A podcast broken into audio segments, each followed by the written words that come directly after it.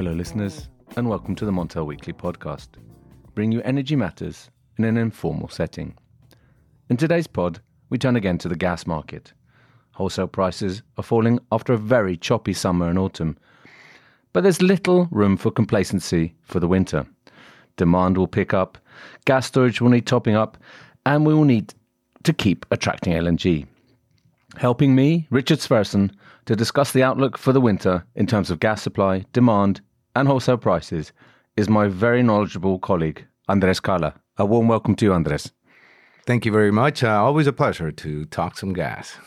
Good stuff. Well, let's start. Start and starting us off is the topic of the Australian strike, Andres. I'm hearing the the Australian strike is back on. What what's happening?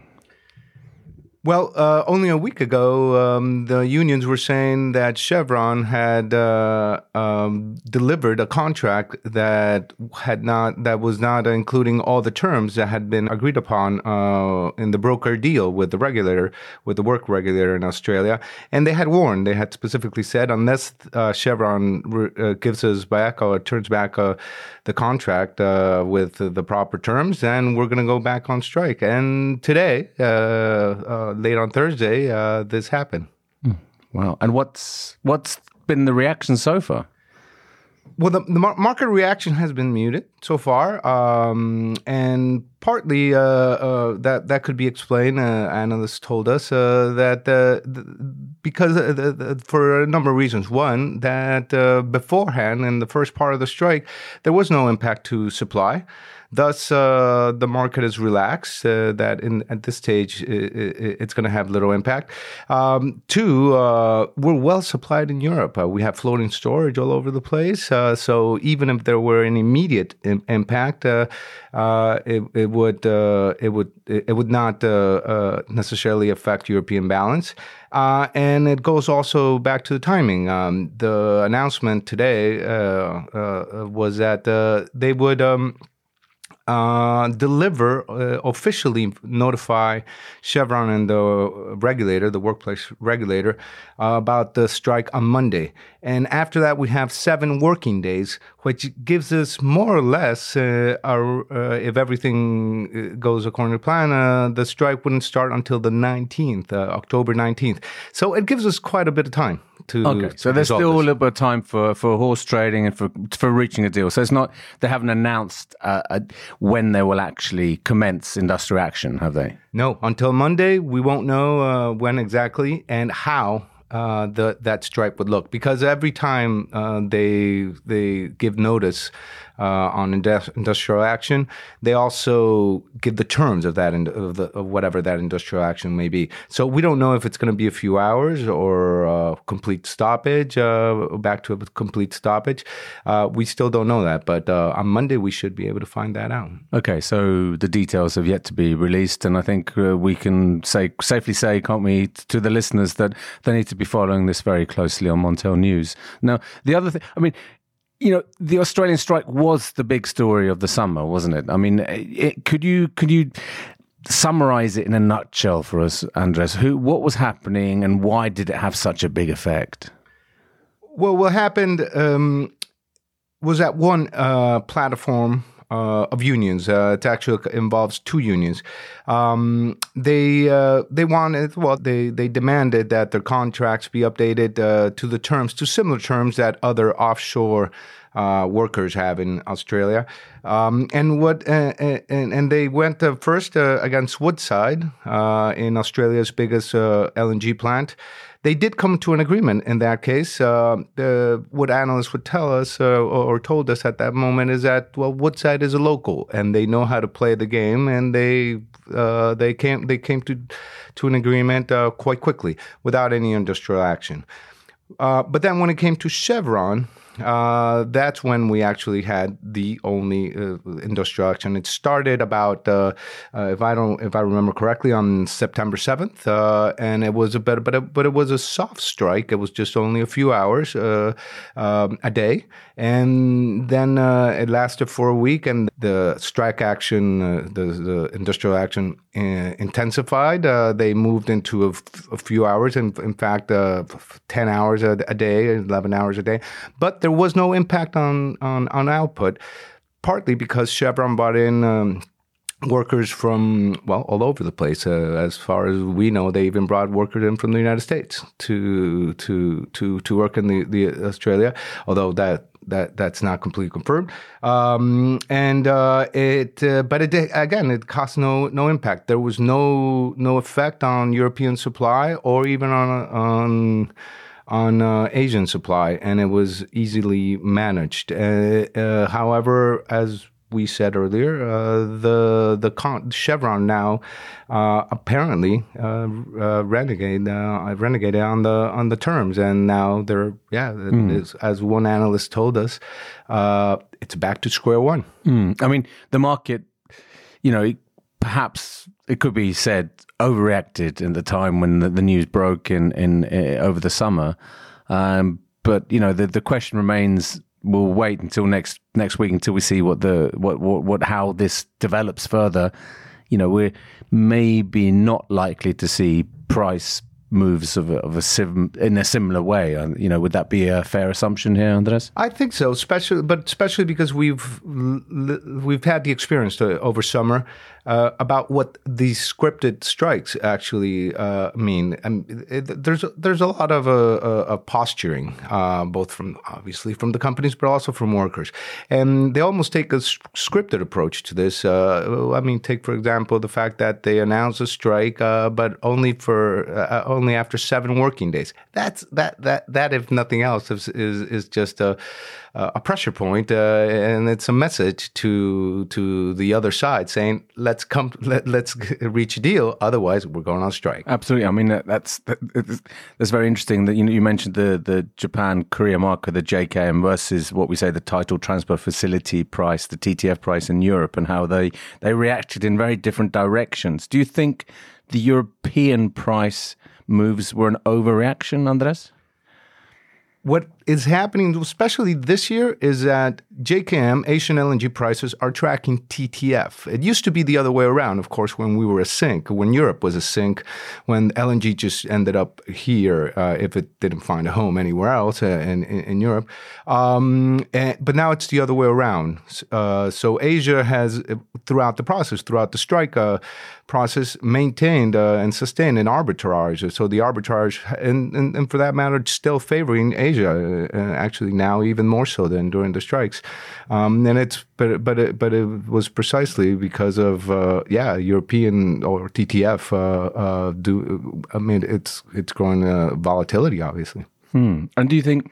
You mentioned the supply to Europe.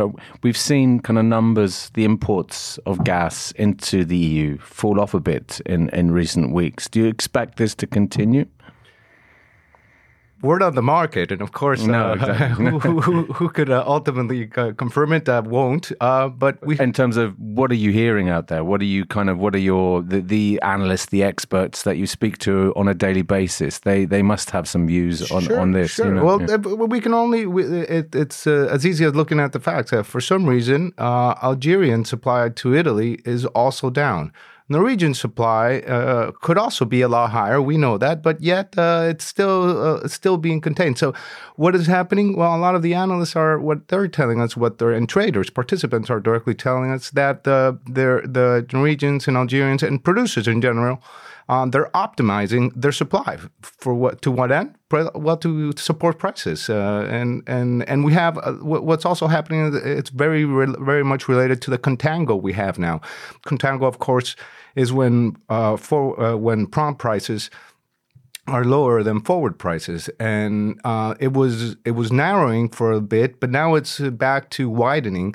And what is that? That the price signals that that gives to Norway or Algeria is keep it for now, sell it later. Mm. Uh, so yeah, this is it, it, although there is no confirmation of this, this is what participants believe is happening. Mm. So I mean, you mentioned the contango prices. We are we've fallen back to around 45 or below 45 euros a megawatt hour, both for, I mean, these are for the forward contracts anyway. These are, you know, they're much lower than what we've seen, of course, but they are historically, in a historic perspective, they're high at least, aren't they? Um, what, what are you hearing? What is this a kind of could they drop even lower ahead of winter? Of course, we're going to maybe discuss the other drivers out there, but what do you think is are the main things that people should look out for going forward? There are always risks, but uh, obviously uh, it's going to be Norway. That's the number one thing. Uh, LNG imports, for example, this month, this week, they're going to hit their highest uh, since middle of May, uh, uh, earlier from earlier this year. Why? Because of the contango. We have mm. a whole bunch of floating storage just waiting to well get the extra buck from uh, from Europe, uh, and that's just uh, pushing up LNG imports. Um, so that's one to watch. But uh, as I said, Norway is, of course, the key one to watch. Uh, will they uh, increase supply in the, for the rest of the month, or will they play out the contango as many others are doing? Of course, and there's also the, the the very prompt prices versus the the the front month contract. As you as you mentioned we're around 40 45 uh, but the the um, the day ahead we're around 30 mm. i mean that's a huge price difference that obviously players are keen to uh, get, get some profit from. Yeah and you know the weather is going to be crucial here. And uh, you know we can't neither you nor i andres are, are, are, meteorologists or, or weather experts all i know is that a seasonal forecast is very, very difficult to predict. Anything past 10 days is very uncertain. But of course, Europe was saved. You know, as the saying goes, you know, we were saved, as we've said many times on this podcast before, was saved by a very mild winter last year. Now, what are you hearing? I mean, uh, we're in, you know, nearing mid October. Temperatures are still very mild. Um, what are you hearing from any sort of meteorologists or, or, or weather forecasters that you speak to? Well, in terms of meteorology, we have um, we have one key factor. I think there's one key factor to watch uh, in terms of gas markets, of course, and that's El Nino, mm. because El Nino will um, uh, will make the the winter in Asia a lot milder, which means that we will have more LNG available. I mean, the, the the key to the markets, of course, is what hap- what happens when winter comes. Uh, regardless if we have a beast of the east uh, or not, uh, we it, it's going to get colder and demand is going to go up. No matter we we know that much. Um, so the question is, will we get to the point where Asia and Europe compete for that fuel for the last molecule? And that's where when, when you see the real effects, the real consequences of everything we're talking about. So weather-wise, there's El Nino to consider. That's going to be mild, mm. but uh, how Europe will cope uh, with if if if there is a, a cold uh, uh season um, in both basins, both the Pacific and the Atlantic, that's the main question we're we're still long. We're still long. Uh, uh, technically, theoretically, we're long on gas. Uh, Norway can export more. Uh, um, Algeria can export more. We're getting very healthy supplies from Azerbaijan. We still have the question mark, big question mark of Russia, of course, uh, at all times. But all, LNG supply is also very good, uh, and Asia is not is is a apparently taken in mostly contracted volumes, leaving all, all, most of the spot for Europe. So if you put it all together, it, it, it's a pretty comfortable situation. Can we relax?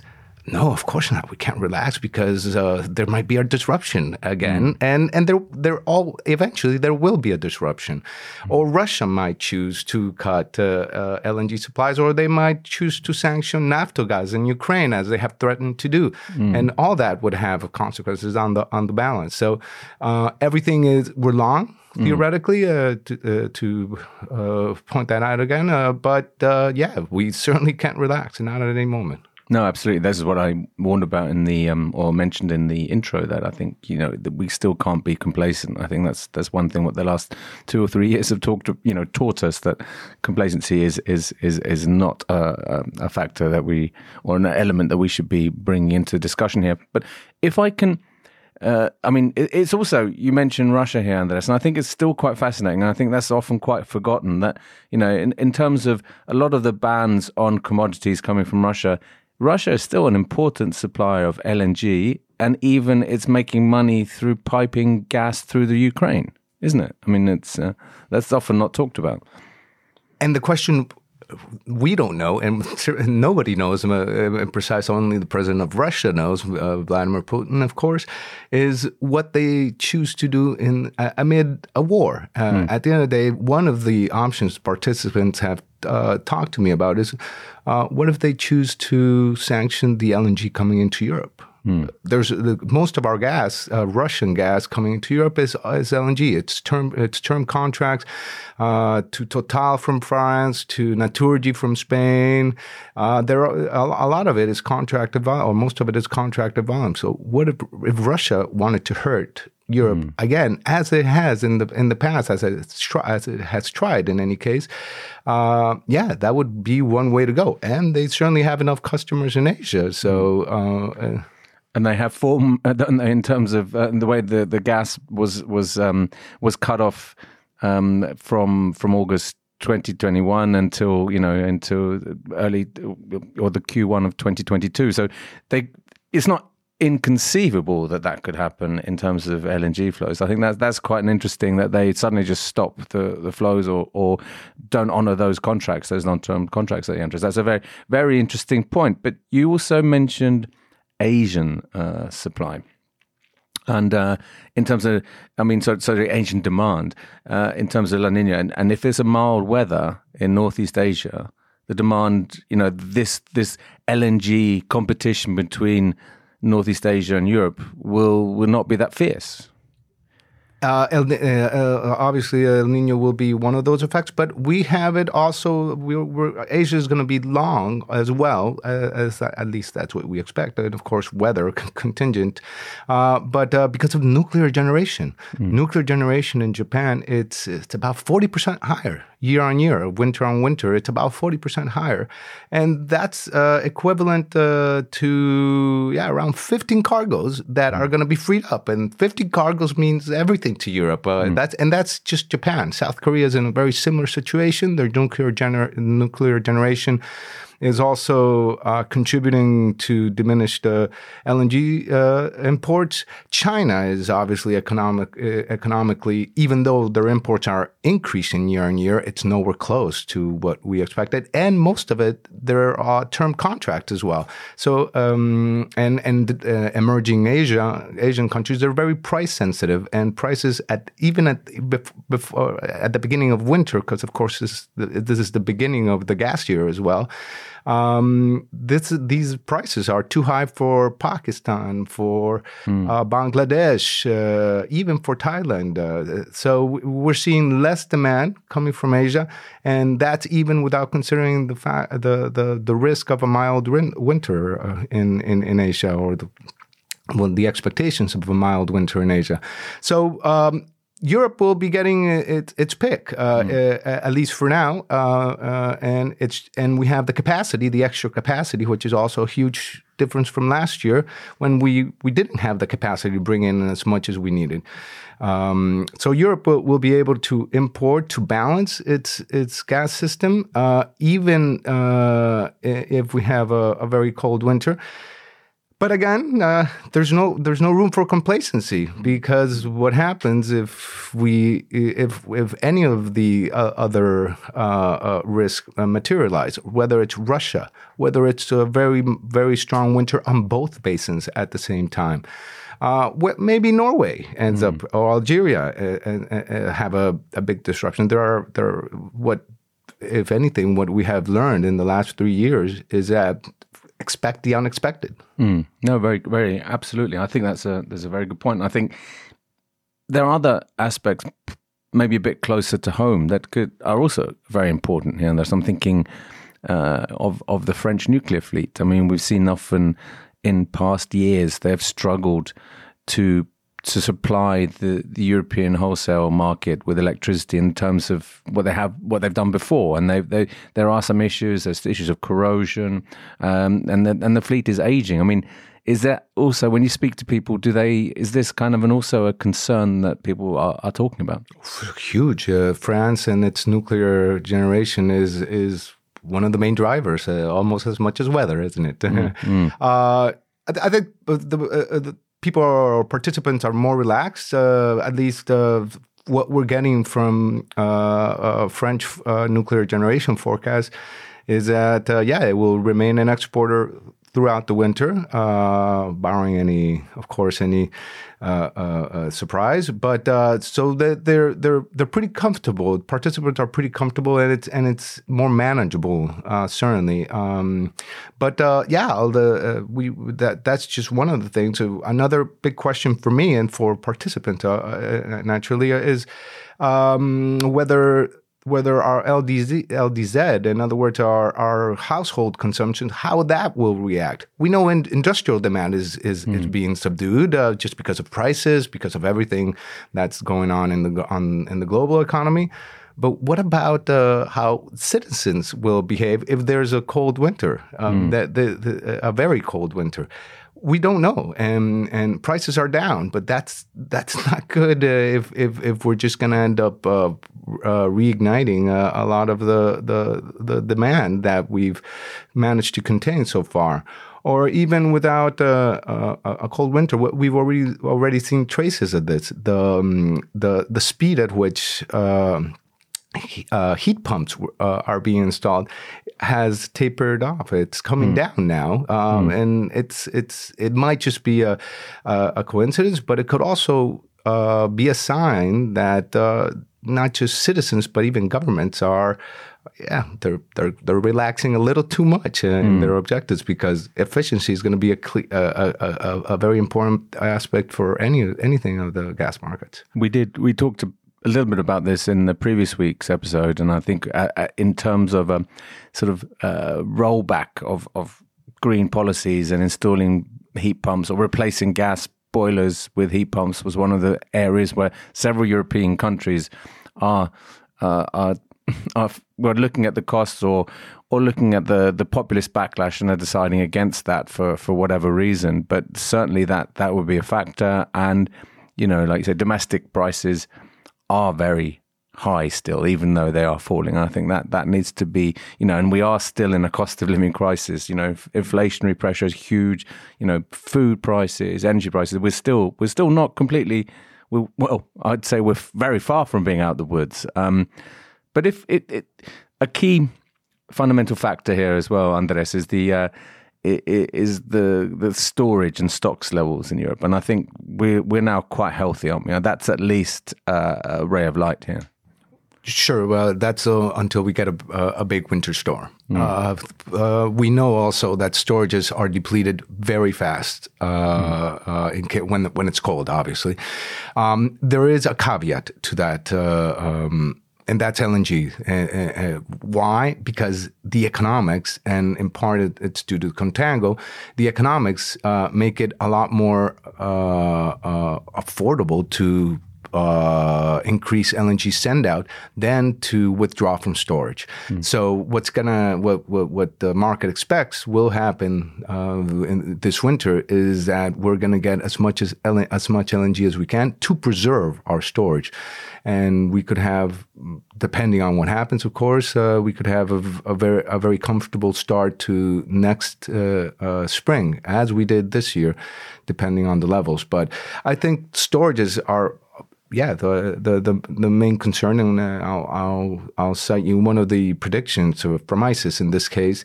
If we have a strong winter in both basins, yeah, we're 95% now, but we're going to drop to 12%. Mm. And, and, and that's uh, below the five year average. So, no, there's still that risk for mm. sure. There. Mm. And, and that's, uh, of course, uh, that's a perfect storm scenario. Uh, but uh, the thing is, that we could have at some point we will have a perfect storm. That's it's a mm. question of when, not uh, not not anything else. Yeah, and being prepared for it. I mean, when you have other factors like.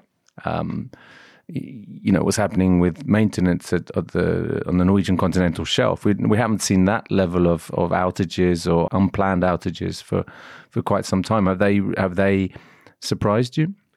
Um, no, uh, not in the sense that uh, we postponed them, didn't we? Because mm. we were in the middle of a war and we needed all that gas at that point. Mm. Um, but uh, this is going to come back and bite us. And this is what the, yeah, Norwegian supply is not going to be able to sustain the levels that it had in the last couple of years, eventually it will it, it will it will have to come down just over depletion. Uh, mm. although obviously there are discoveries and everything, but forced maintenance is, is is a big issue. And I'll, I'll cite you another example, and that's uh, again going back to Russia. It might not be voluntary, but Russian LNG exports could uh, could seriously come down because they don't because of sanctions. They don't have they don't have the the the manpower, the the knowledge, or the parts, especially to replace a lot of the components in mm. machines that were built by Western uh, by, by, by Western players.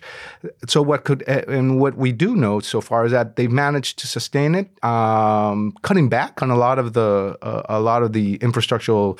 Um, improvements they had to do. Uh, so they they've managed to hold the beast down, so to speak. But this is eventually going to bite us. Eventually, mm. Yamal uh, exports with in at least two of its trains, they're expected to come down because the main they, they haven't had the maintenance mm. that they required. In this case, because of sanctions. Yeah, so that's interesting. So LNG flows from Russia could either well, Russia could decide to just stop them, or they will be stopped because they involuntary, if you like, because they can't do the maintenance that's required, or, or something something will just just give and they they will stop. But that that's very interesting. So. Yeah, I mean, Andres, thank you very much for being a guest on the Montel Weekly podcast. There's lots to lots to keep in mind, and I know that you will be covering all of these factors and all these issues and all the outlook and the forecast for the coming winter on Montel News. For sure, and always a pleasure.